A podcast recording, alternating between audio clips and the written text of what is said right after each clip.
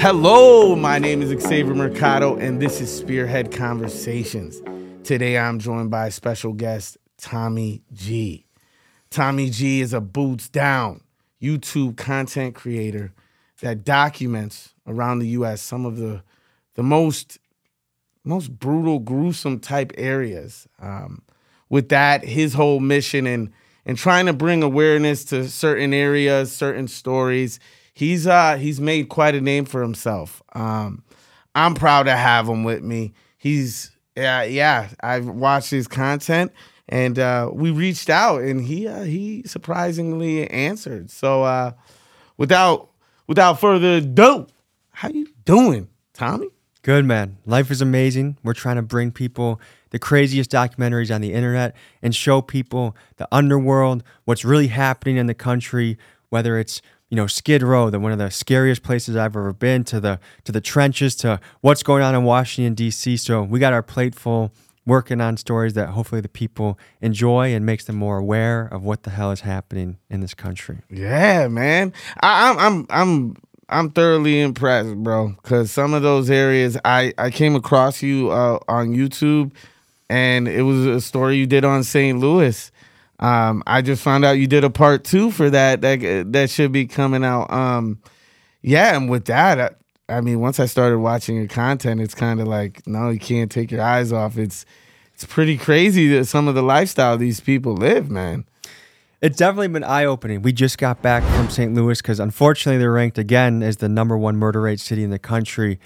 And you're talking to 11 year old kids with with guns and and not not just like a little tiny pistol, but like a crazy gun that you can see, like I don't know what they call it, the double drum on it. Yeah. And they're ready to go. Yeah. And so it, it is. It's fascinating to see what is reality for some people. Yeah. For some people, and, and uh, that's what we're here to discover. Yeah, I, I think that's what I respect the most. Uh, is the fact that people don't.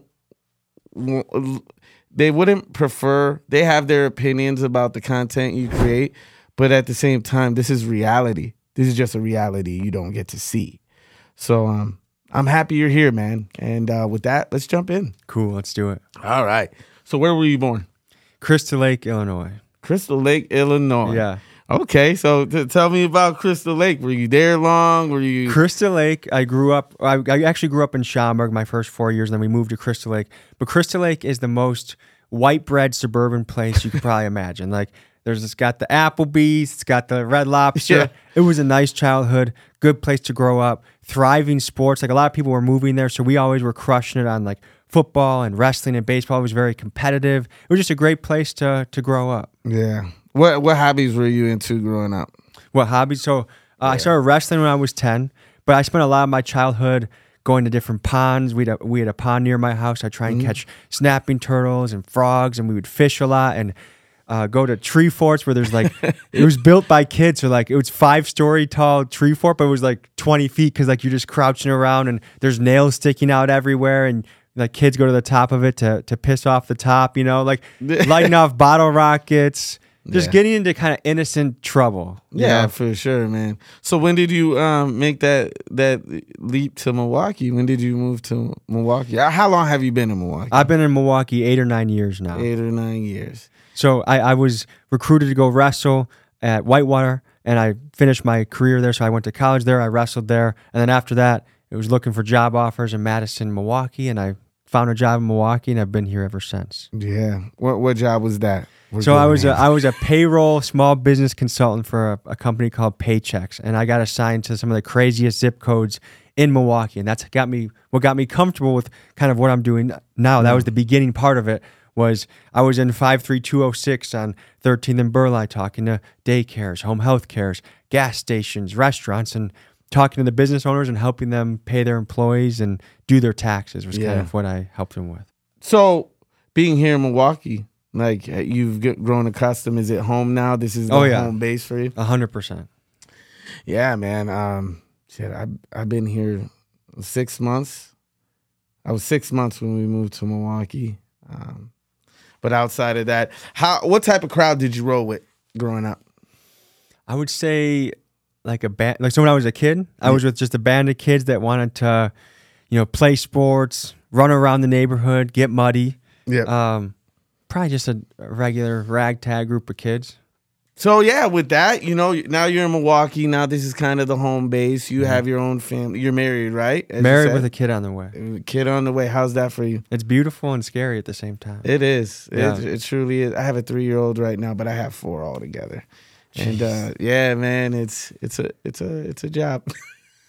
I'm excited, but I'm also aware that things are going to be changing for good, and it's going to be tough too. Like I think it's going to be a real big challenge, but it's also going to be real beautiful. Like to be able to take this kid, you know, when let's say he's six months old, I'm walking him in the woods, like showing him what a tree looks like, Yeah, and sure. like playing with the dog, like all those little things. I'm excited to to share with him. It's definitely, man. Fatherhood is a blessing. It's uh, saved my life. It it turned me turned me away from things I was getting into, and it really put perspective. Um, you know, other than that, you know, it's a blessing.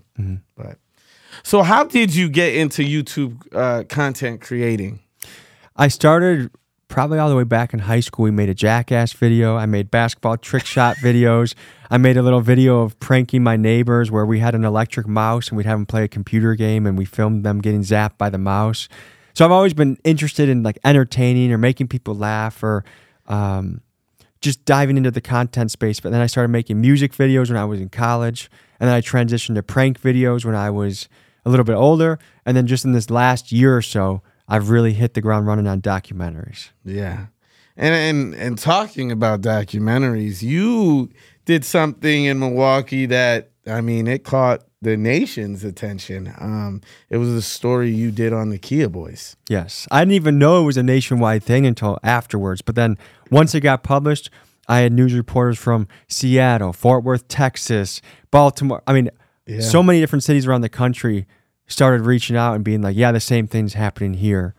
And so, yeah, it's crazy. It is it's crazy to think there's little teenagers out there, or some of them not even teenagers yet, that are out there jumping into Kias, driving crazy, and running. Like, imagine being a 12 year old pulling up to your middle school, being like, "Yep, this is my stolen car. I, hey, girls, you guys want to come hop in with me? I'll take you to Yeah. McDonald's." Like, it's a wild world. It's crazy, and and, and and you know when that story broke, I mean, Kias are still being broken into, but you know it's sad. It's sad, and and with that, you know, um, how was it when you covered that story? Um, Like when I was actually there physically. physically, uh, boots down, as you put it. Um, there's a state of disbelief. I mean, you're talking to kids and they're talking like this is completely normal, acceptable, okay. Like it doesn't bother them at all that someone just lost their car and they might not have insurance or they might not be able to pay rent to, and they might not be able to get to their job. It's kind of like to think that for some kids it's just their entertainment. Like, oh, I'm bored. I'm, you know, this is what we do to keep ourselves interested. Interested is just, it's baffling, and it's like it's almost like it feels like a something from a movie. It doesn't even feel real.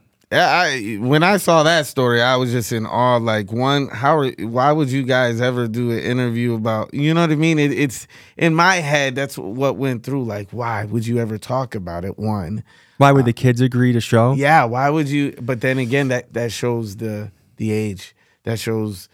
Oh, I want to be glorified for this, and not realizing how you said this is somebody's life. I also think no one had any idea that it was going to take off like it Yeah, did. yeah. Yeah. I mean, I thought it was going to totally bomb because I'd been putting out prank videos. I just had started getting into documentaries. I'm like, I don't know if anyone even cares about this. Like, I thought it was only a Milwaukee thing. I didn't re- like so.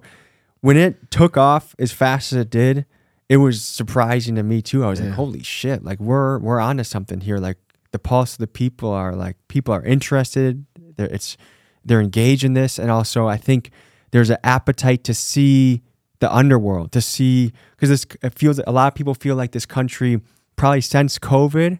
Um, like you look at different pockets, like San Francisco, where you can just if you steal under a thousand dollars worth of stuff, the the police aren't even going to show up or care about it. Yeah. And so like we're getting into like there's always been lawlessness. Like we've had the prohibition, we've had outlaws as long as the world has been around. There's been outlaws, but I think seeing how blatant these kids are, I think is fascinating to people. And then there's so many questions that come with it. Like this kid once started out as a cute little baby. Like what happened in his life to get to the point where like it's not an issue to t- to take someone's car. And uh, there's so many different factors and Yeah. questions that it brings about that I think is important for us to think about. For sure.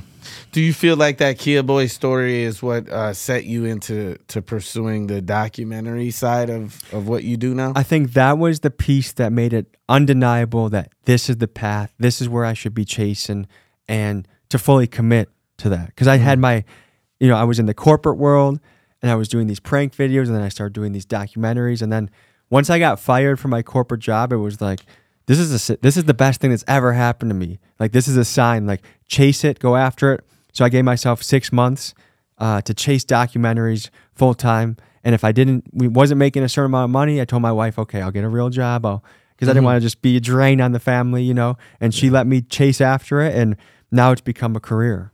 Man, to be honest with you, your wife is sounding like mine because uh, without her, this Yeah. wouldn't be possible. Yeah, a hundred You know, I, I ended up leaving my job, and now this is uh, pursuing a business side of it. Um, it's it's that that belief, you know, and it, it's great when it's your best friend. Oh, my wife is unbelievable, and my life is in such a beautiful place. I mean, together because of how our relationship is. So she's a huge part of behind the scenes. Well, let's do this for her. Shout out, sweet cheeks. Shout out to the wives. Yeah, a hundred percent. Ah man. So you have you have a wife, you have one on the way. Yeah, These are dangerous areas that you're stepping into. yeah. How do you prioritize your safety when you cover these areas? Uh, that's becoming more and more difficult because as the channel gets more and more known, you know, before I would pull up and I'd be with the crew, but now like everyone's advertising. Like before I show up to a city, it'll be like on the the guys that my contacts, like they'll put it on their story. Oh, we about to have Tommy G in the build, like, and so now all these eyes that are like it's just a lot more risk factor because that's the biggest fear. Is not that the guys that I'm meeting with, I'm not worried about at all. They want me there. We're having a good time. We're we're we're, giving them a platform to share their story, so they see value in that. I'm not worried about them. What I am worried about is who are they beefing with last night Yeah. or last week, and now all of a sudden I'm going to get caught up in some nonsense that I wasn't even a part of in the first place. Mm-hmm. And you're in these spots that, you know, just in like like where we were in St. Louis, every car that's passing by, if they don't know whose car that is, they're concerned and they're ready to point a gun at that car. And it just takes one time for something crazy to happen. And so it, I am interested to see because I know when the when baby comes out that things are going to change that I won't even be able to comprehend or explain, and I won't be able to know until it actually I cross that line into Yeah. having the baby. So I don't know. I don't know how things are going to change. I do want to be the guy that goes boots on the ground, and this is the way that I'm going to put food on the table for the family. And so I'm I'm still going to be covering stories. I'm still going to be getting myself into risky situations, but it's about the calculated risk. How can I, you know, it, I tell the all, especially in these really gangster areas, hey, no one goes live while I'm here. Um, like no one points guns at my cameraman. Just little things to try and keep it together, but. So um, those are the. Uh, how would you say the precautions you take before you go go in?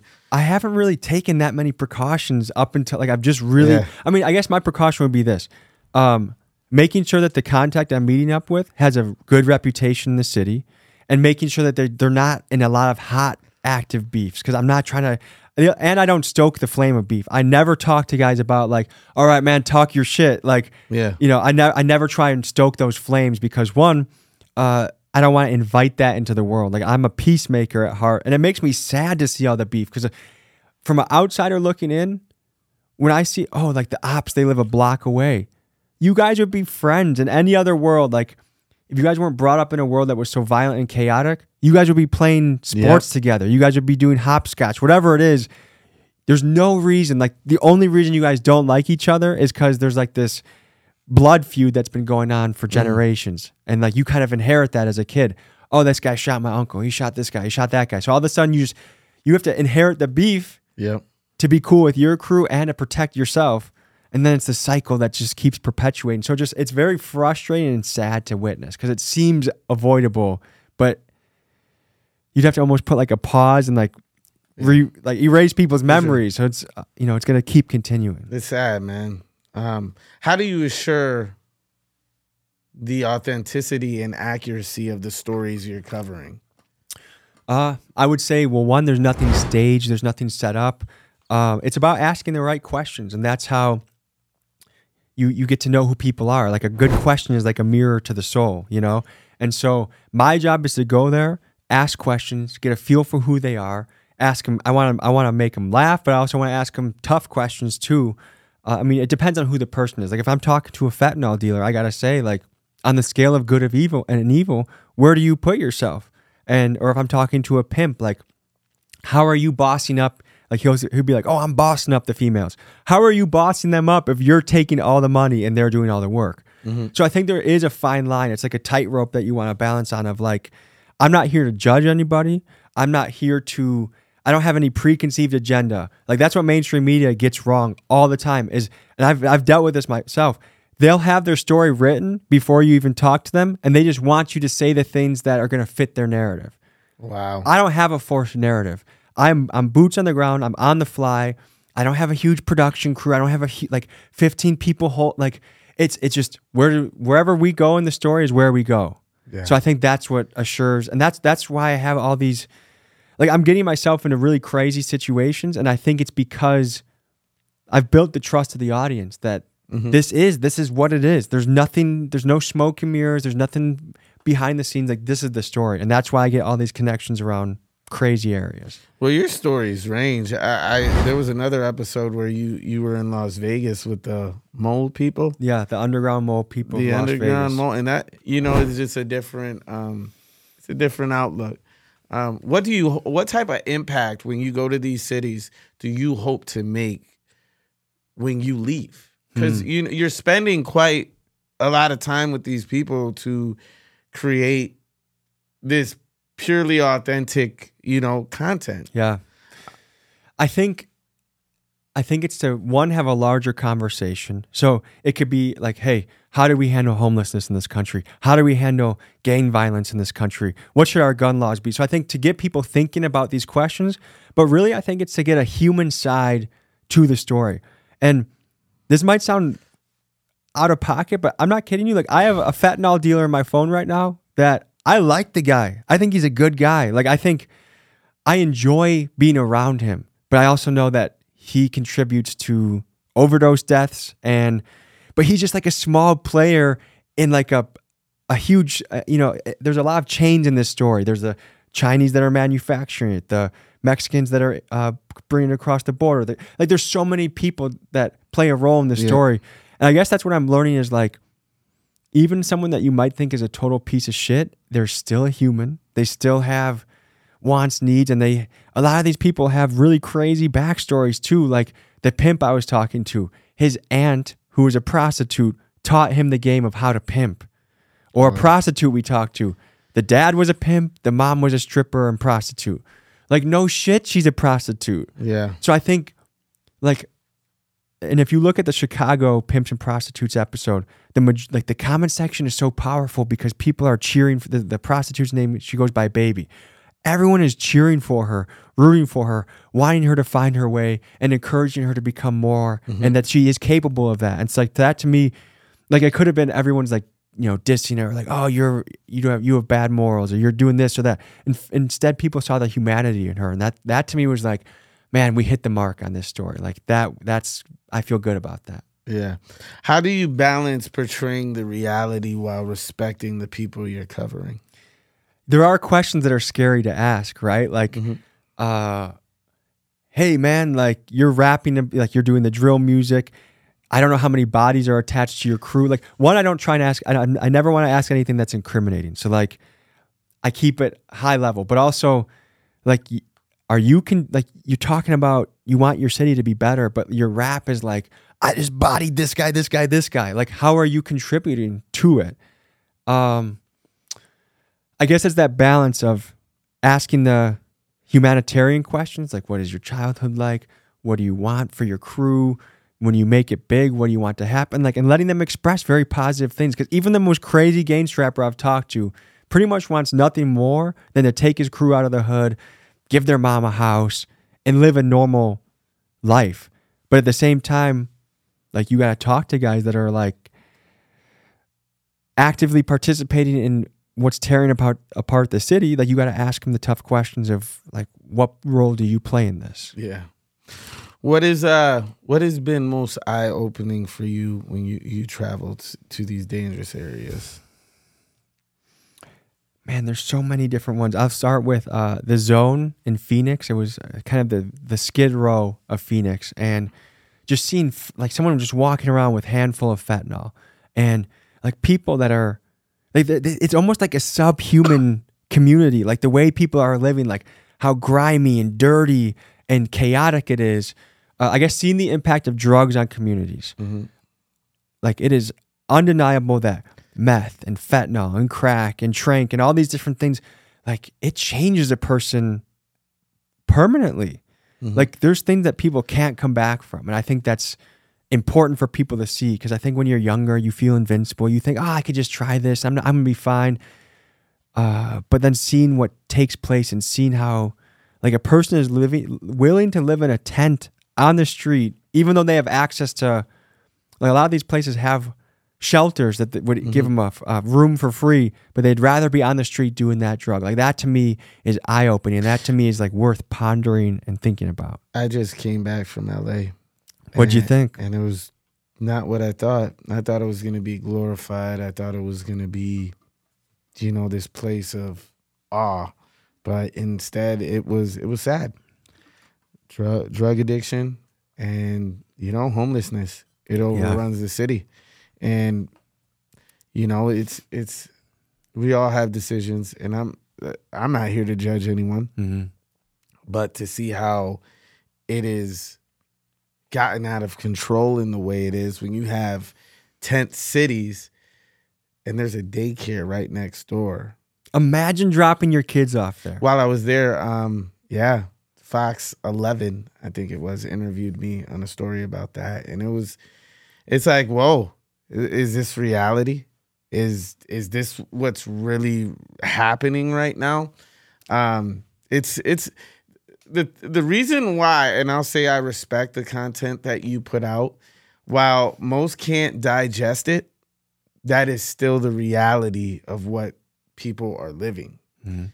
and you're just giving this this eye-opening experience that you know these are things to pay attention these are things that organizations based off of watching your content can come in and and try to diffuse the type of um, you know violence that goes out in these these um, neighborhoods. The, the what you put out can be used in such a positive way to to create change. And i think when you're doing and you're documenting the stories it's it's a bit controversial. Yeah. right? You know you have people who have heavy opinions in the way they think about you. I'm pretty sure you've dealt with your critics. But it's it, it- what i respect is is that this is reality. We can't put a veil over and act like this isn't happening you know? So you've been at this for quite a couple of years. Mhm. um how has this impacted your life outside of you know just uh, outside of doing the content your life with your family has it impacted? Have you had people come up to you? Have you you know eh, have you been you know basically tracked down to to give a, a statement of any sort or Are how's you it- asking from a police standpoint or from like a notoriety standpoint or well, just from from being uh, living your your normal life outside of of your content creation, how's it impacted? I would say a few things. One, the overwhelming majority of my interactions, whether it's people that see me outside in the street or it's people that see my videos online, the overwhelming majority of the feedback is very positive. And so, like, I have a lot of fun interactions. Like, a guy that just started at the jujitsu gym is like, "Oh, Tommy G, like I, I know you from your videos, and he's training there now, and he's becoming like he's training to become a fighter." And it's like that to me is really cool to be a part of. Um, I would say that it, it does invite a little bit more paranoia as far as one like being uh, unrecognizable is kind of a luxury. Like it's nice to just go wherever you want during the day and not have to think about if somebody recognized me, positive or negative, how it could go down. Um, I would say like the the elements of covering some of these really crazy topics too is like you want to be very careful because like we just covered a group of gangster disciples out in Kansas City. They had a meetup from a, a statewide meetup where they had 40 guys or so, and it was actually a very positive interaction. Like I know they're known for really bad Yeah. things. The question, like what they talked about, you couldn't get upset with them. Like they were talking about the importance of fatherhood and don't don't shit on people for nine to fives. Like we want our guys to be working and supporting their family. Like everything they were saying was like, I agree with you. Well, a lot of the gangs that we have, you know, these eh, throughout the U.S., they were they were founded on structure. They were founded on principles. Um, And these are these are yeah, they're founded in places that need structure. We Yep. all need structure in our life, and you can find it in a lot of different ways. Whether you go to the military or you're at a gym, or Mm-hmm. we need that to be healthy human beings. We need structure. But I think like you were talking about, like what are some of the the pitfalls or what are some of the things that I have to consider now? Like Mm-hmm. a big part of it is anything sketchy I do, I send a copy of the video to the people in the video and make get it okay with it Mm-hmm. Yeah. because I'm back in Milwaukee when when everything's said and done. I like I don't have to deal with repercussions. So I want to make sure like if a contact we just had a contact hit me up that wants to show me taking illegal immigrants from Texas to deeper within the United States and I would be in the van filming it. And like there's so much to think about there. Like one is uh I never want anyone to get in trouble because they're going to share their story. So like how do the legality like do we have to blur your face? Do we have to alter your voice? So sending it to them to make sure they feel comfortable is very important to me. The other mm. thing is like let's say that's it's the illegal immigrant story. There are people that are saving up there's there's people working in factories right now that are sending money back home to try and bring their family to America. Is me being in the car going to bring attention to the car? Like if, the, if if border patrol stops us and, and catches the whole group, like I don't want to be part of that. I want those people to get where they're going. yeah, And so like there's just things you have to consider of like protecting your sources. I guess that's the biggest thing is making sure that your sources are protected. And I would say like that's the reason why I keep getting all these leads to crazy places is because I've done an amazing job of protecting my sources. how, how do you feel you, this experience is, is has it changed you as a person has it what has it done for you in a in a in a positive manner do you feel like wisdom that you've gained from doing these stories Well, I would say one positive thing is that I feel like I have found my calling. I've spent years in jobs where I'm like, this is not, this is not what I'm meant to be mm-hmm. doing. So like finally be in a place where I'm like, I'm hundred percent in on this thing. I'm passionate. I'm excited. Like every day I'm like, I have the best job in the world. And like it's okay, what what are we gonna track down this time? Like, what's the story we can get into? Oh, we're going to Houston next. What are four different interesting stories in that area we can cover? And then like how do we find those contacts? Like to me it's uh and and then like and then there's a ripple effect because I get to share these experiences with an audience. As many people that want to see it on YouTube get to Yeah. ch- tune in and see it, and we get to have kind of a big conversation about homelessness or gang violence or whatever it is. You know, we just dropped one about uh, investigating corruption in Washington D.C., and that to me was a piece that I'm very I was proud just of. there last weekend And it's like our government has been screwing us for so long. Like to be able to get in there and just peek a little bit behind the curtains and then bring that back to people. Like I get so much satisfaction out of doing that. And I'm like, it's very, uh, and also to be that this is my career. Like incredibly grateful and lucky and just feel like, wow, like I'm happy for my life. Isn't that a great feeling? Yeah, Yeah. because with this this whole thing I got going, I feel like I finally found my calling. There's nothing anyone could tell me. I'm gonna pursue the stories that I pursue. Um, what um, you know, you do a lot of this. This what have been some of your your favorite stories that you've you've covered? I think it's this. A, a lot of times, it's the story that like once we get back in the car and we're safe, it's like, dude, we were doing that. Like we were there. Yeah. I think uh, uh, one that I always highlight is getting raided by Mexican police in Mexico. Like the fact that we didn't die, the fact that we're okay. Damn. So we were interviewing a guy named Hostage, and while we were interviewing him, three Mexican police comes in, masks up, rifles up, and no piece of la verga, get on the fucking ground. And we got on the fucking ground, dude. Like it was Yeah. just, and then, like, and then when they left, and we continued the interview, we got to talk to people that's witnessed it. Like neighbors came from all around. They're like, "Are you guys okay? Are you guys okay?"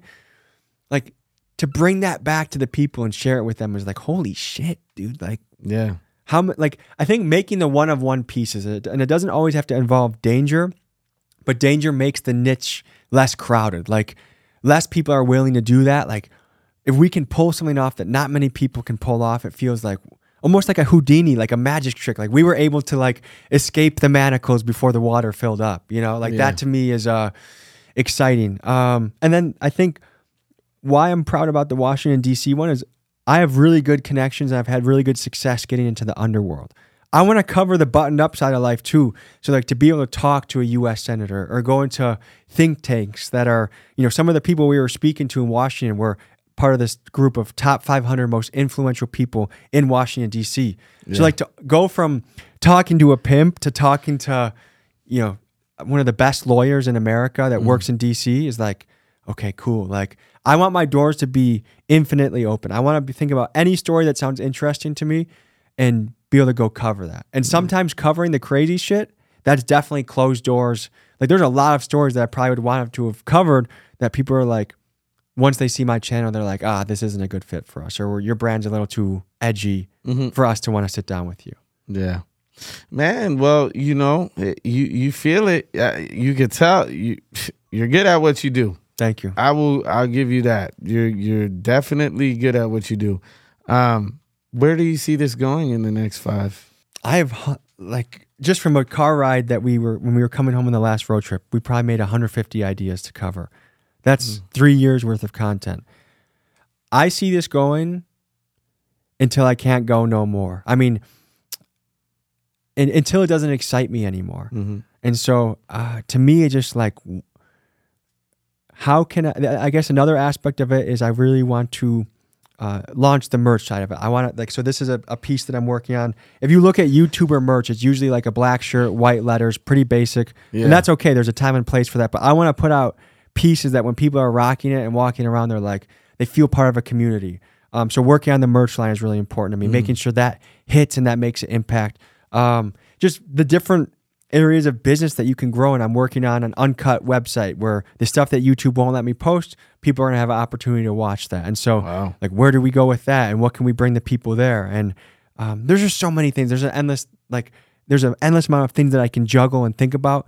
Um, as far as a community impact, I'm really thinking of ways that I can funnel money into Milwaukee wrestling, particularly in the toughest neighborhoods. How can I funnel money that I can renovate an entire wrestling room, new mats, new wall mats, a rope that they can climb, pull up bars? How can I leverage that? Because that's the that's the sport that changed my life. That's the sport that gave me the confidence to go into a lot of these places. Like obviously, I'm not winning against a gun, but against a lot of people on the street, I'm pretty damn comfortable. Yeah. I want and that that confidence I want and that work ethic. That's the other thing is that that's probably the most important thing is the work ethic that people can learn from that sport. I don't think there's a harder sport in America, maybe fighting MMA, but like even fighters don't want to do wrestling practices Yeah. because they know how much of a grind it is. Um, I want to try and bring that to the city and especially with young men, put them in a world class facility that they feel good about training in and they give, give them something that's greater than themselves to chase after. Hey, you could be the next state champ from Milwaukee, man. Like, but you got to work for it and then see where that kid's life goes from just talking about that, dude. Like, uh, Yeah. I'm like, I'm so passionate about how the sport of wrestling can change the city. And I'm passionate about how I can be a force that brings about some of that movement. And I know there's going to be other people that we bring in to do that. But um, that to me is exciting. That's awesome to hear, man. Because you know, like I said, it, it's it, it's pretty insane what you the type of work you're, you're getting. It's like going into a war zone, bro. Yeah. it's fucking scary sometimes, dude. Like we're like we're in an abando in St. Louis and we have little kids that are being the uh you know watching the Lookouts, corners and like and then you have the other guys like grown men with huge guns that are I'm probably selling crack. I don't know exactly what they're selling, but like like they have a choke point where you have to pass back go past them to keep moving and it just like holy shit. Like this is so many people will never see what this is like. But on the flip side is like to the guys living there, like they don't when I try and be like the just so you guys know, like you guys know that this is like this isn't normal, right? Like it's normal mm. to you because you're in that, but like most people would be terrified around here or would be like totally in disbelief that this is happening every day. Yeah. And like they're so entrenched in that world that they're like, this this is everyday life. Like, what are you talking about? Like, this isn't a big deal. I'm not scared. Yeah. I'm scared. like, Oh, for sure. you know. How was it for you when you first seen one of your videos go off? Because your videos are ranging from 800,000 to 1.5, 1.7 million views. Yeah, How we just that? had one from two weeks ago that's at like three and a half million, and that we I think the Kia Boys is at six point seven. Like there are videos that are just like they get shot out of a Man, cannon. look at me, man. And oh, yeah. So I mean, it's it's really exciting because it's like okay, like we hit we hit we we're on the pulse with with some of these pieces. Like there's a reason people are tuning in, and I think as long as like I can ask the best questions I possibly can that reveals behind the scenes or the emotion or the humanity behind it, like that that's where like my biggest thing is like there's been shoots where I'm like in the car, I'm like, oh, I missed it, dude. Like there's a few questions that were such layups that I was just too in the moment of like doing what I had to do to think about it. But I wish like that's where I keep like wanting to improve and, and Yeah. we as a crew, like every shoot on the car ride back to the Airbnb or back home, it's like what went right, what went wrong, what can we improve on, where did we miss, where did we do mm-hmm. well on, and just thinking how we can keep making our stories better. Now, you know, this is the work you do. This is the work you find passionate. Yeah. What do you want people to know about you? About who you really are? I would say that I'm a peacemaker. Uh, I'm always a guy that's I'm a compromiser. Like I want to figure out how can people come together? How can we unite? And that's what's really really missing in this country is we're we have an endless amount of reasons, especially fueled by mainstream media. Like are you like man versus woman, gay versus straight, black versus white, Republican versus Democrat? And when you actually step out into the community and talk to people, we're so much more alike than we are different. So it's like I want to help bridge the gap with people. I want to help bring people together. And I think maybe something that people wouldn't guess by watching my stuff is my everyday life is pretty relaxed and maybe boring, you might say. Like I am I wake up at 6:45 and I walk my dog with my wife and we I, I go to bed by reading a book and I go to jujitsu practice and I'm working on my computer and I'm petting my dog and running like I don't live I'm not going to the club, I'm not balling, I don't got a Rolls Royce. Like I live a pretty ordinary mm-hmm. life. There you go. What advice would you give to our inner city youth? You've seen a lot. You've seen a lot. So, yeah. realize that your life is important and so is everyone else around you. Like no life is bring back the sacredness of life. Like you only this this life, especially as we're getting older, you know that like, how fast time starts moving. The mm-hmm. older you get, the quicker the time of life flows by. Well, for sure. So know that you are here and you have one opportunity to make an impact, to make things better. And I believe it's every human's job to try and make the world a little bit better. Whatever the little neck of the woods you're in, the little pot of water you can boil, boil that for the good of people. And so, and also know that like there's a whole wide world beyond what you see. I know what you see day to day is crazy. I know you've seen a lot of traumatic things, but like find something you love doing it and just throw yourself into it. Dedicate yourself to it and know that things are possible. Um, like i think i think a lot of the kids in the hood think that the world doesn't want to see them win. They like there's like this us against the world kind of attitude and i would challenge that like i think a lot of people do. Like i don't think people want the hoods to be as crazy as they are. I don't like even suburban people that are like we need law and order around here like even those type of people that you think might be your enemy I think they want you to win. They want you to do well. They want you to have a safe, nice life too. Yeah. So I think just realizing like and and, and figure out like be very careful as who you pick as your mentors. Like if you're the guy you look up to is like the guy that talks about popping people all the time, he's probably not the right guy to look at. But like I know tons of guys in the hood right now. Like one of my really close friends is like just killing it in real estate right now. Used to be in the streets, was about that life, and now he's like he's what got me into real estate. The first mm-hmm. place I ever got, he he showed me and, and like showed me how to do it. Like he gave me so much knowledge that is gonna change my life. So like find the people that are gonna get you to really where you really want to be. Don't find the people that are gonna if you follow their roadmap, their blueprint, you're gonna end up in jail or prison or dead. Find the guy that's gonna be like, I'm gonna end up successful, happy, safe, comfortable. Follow that guy. Man, well, I, I appreciate you coming on. Of course. man it's you know to get this insight um i feel like this was a daring interview because it's it's so different from from the rest Mm. um but i feel it's so important it's so important to to get these type of stories out Yeah. because people like to live with a, a veil over their eyes. Like this isn't happening but it is. Yeah. um i appreciate you coming on. Thank you. you know um i i- it's it's man i i i really respect what you do. So based off of that man um thank you again. Parting mean- words, my parting words for the people. Yeah. Read as much as you can. Like there's a book called Evicted that's written about Milwaukee that I think gives an amazing perspective of what's happening. But learn and love. Like the more we can try and love each other and find Yeah. common ground, even the fentanyl dealer. Like how can we love him through this situation? This guy's now he's now a post office worker. Like he's found another path. So like love somebody, hold them to standards. Don't just let yourself get walked over. Don't just let crazy shit happen without consequences, but try and love people to their next chapter. yeah with that being said thank you again. Um it's been a pleasure talking to you getting Likewise. to know you. And with that spearhead out